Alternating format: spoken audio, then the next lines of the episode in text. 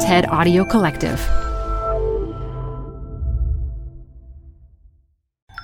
This TED Talk features organizer and entrepreneur Rana Abdelhamid, recorded live at TED Salon, Up for Debate 2019.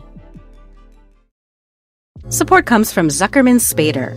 Through nearly five decades of taking on high stakes legal matters, Zuckerman Spader is recognized nationally as a premier litigation and investigations firm.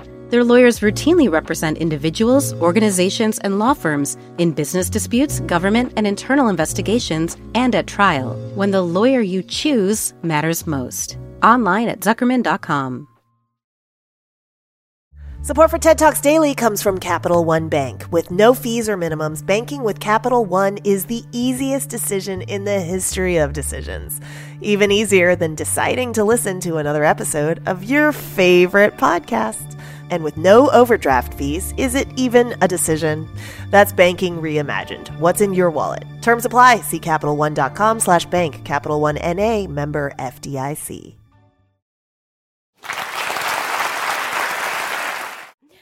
So, my story starts on July 4th, 1992, the day my mother followed her college sweetheart to New York City from Egypt.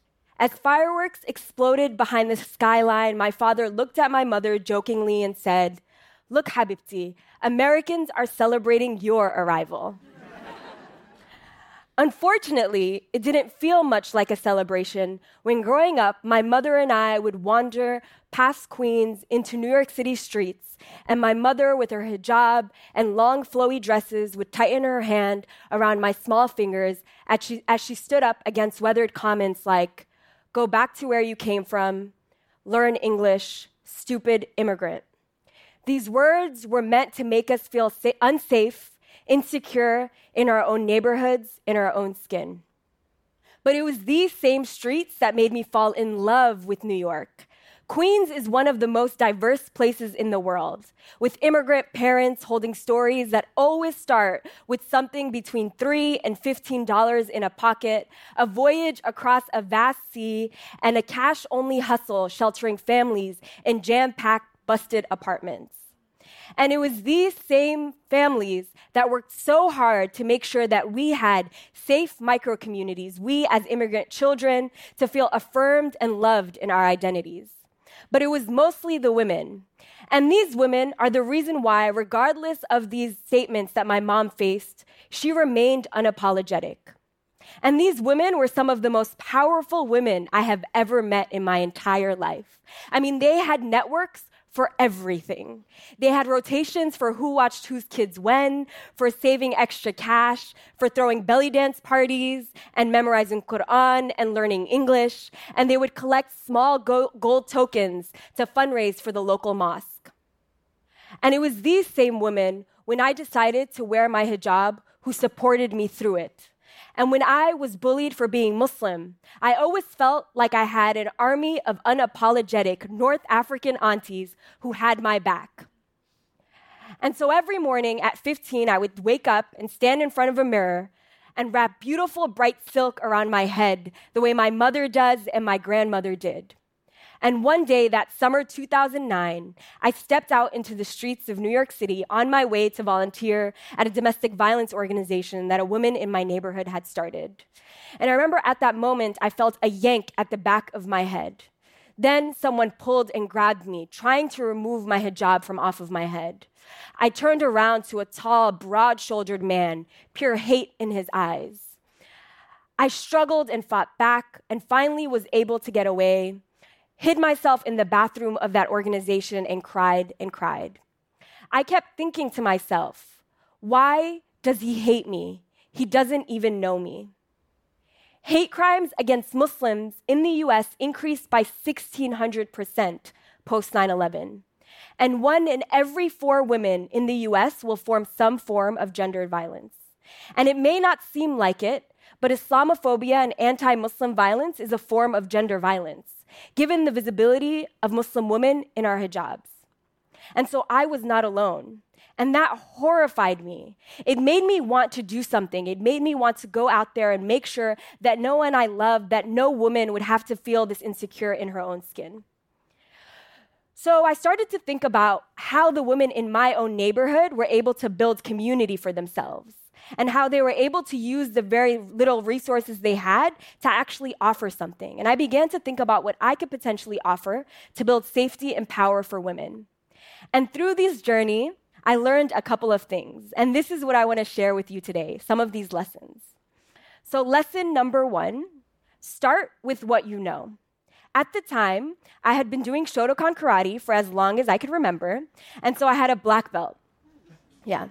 And so I thought, surprise, I thought that maybe I should go out into my neighborhood and teach self defense to young girls.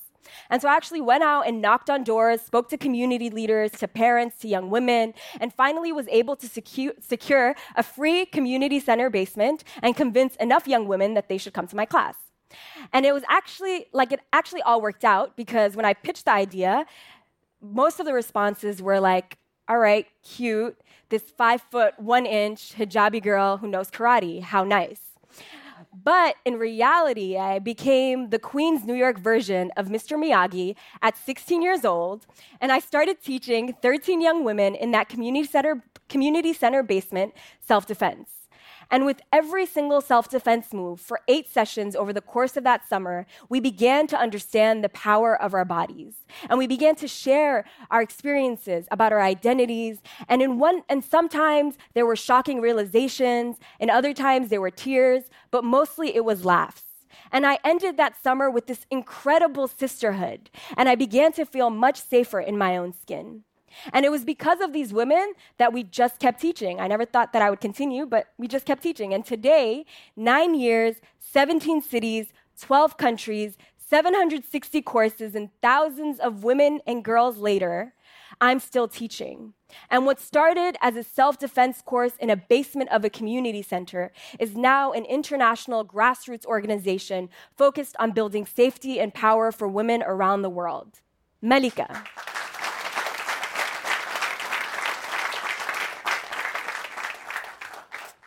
Now, for lesson number two start with who you know. Oftentimes, it, it, could be quite exciting, especially if you're an expert in something and you want to have impact, to swoop into a community and think you have the magic recipe. But very early on, I learned that, as esteemed philosopher Kendrick Lamar once said, it's really important to be humble and to sit down. So, Basically, at 15 years old, the only community that I had any business doing work with were the 14 year old girls in my neighborhood. And that's because I was friends with them. Other than that, I didn't know what it meant to be a child of Bengali immigrants in Brooklyn or to be Senegalese in the Bronx. But I did know young women who were connected to those communities. And it was quite remarkable how they already had these layers of trust and awareness and relationship with their communities. So, like my mother and the women in her neighborhood, they had these really strong social networks. And it was about giving, providing capacity and believing in other women's definition of safety. Even though I was a self defense instructor, I couldn't come into a community and define safety for any other women who was not part of my own community. And it was because as our network expanded, I learned that self defense is not just physical. It's actually really emotional work. I mean, we would do a 60 minute self defense class, and then we'd have 30 minutes reserved for just talking and healing. And in those 30 minutes, women would share what brought them to the class to begin with, but also various other experiences with violence. And as an example, one time in one of those classes, one woman actually started to talk about the fact that she had been in a domestic violence relationship for over 30 years. And it was her first time being able to articulate that because we had established that safe space for her. So it's powerful work, but it only happens when we believe in women's agency to define what safety and what power looks like for themselves. All right, for lesson number three. And this was the hardest thing for me. The most important thing about this work is to start with joy. When I started doing this work, I was reacting to a hate based attack. So I was feeling insecure and anxious and overwhelmed. I was really afraid. And it makes sense because if you take a step back, and I can imagine that a lot of women in this room could probably relate to this, the feeling and overwhelming feeling of insecurity is oftentimes with us constantly. I mean, imagine this walking home late at night, hearing footsteps behind you, You wonder if you should walk faster or if you should slow down. You keep your keys in your hand in case you need to use them. You say, Text me when you get home. I want to make sure you are safe. And we mean those words. We're afraid to put down our drinks. We're afraid to speak too much or too little in a meeting. And imagine being woman and black and trans and queer and Latinx and undocumented and poor and immigrant. And you could then only imagine how overwhelming this work can be, especially within the context of personal safety. However, when I took a step to reflect on what brought me to this work to begin with, I began to realize it was actually the love that I had for women in my community. It was the, abil- the way I saw them gather, their ability to build for each other that inspired me to keep doing this work day in and day out. So whether I was in a refugee camp in Jordan or a community center in Dallas, Texas, or a corporate office in Silicon Valley, women gathered in beautifully magical ways and they built together together and supported each other in ways that shifted culture to empower and build safety for women.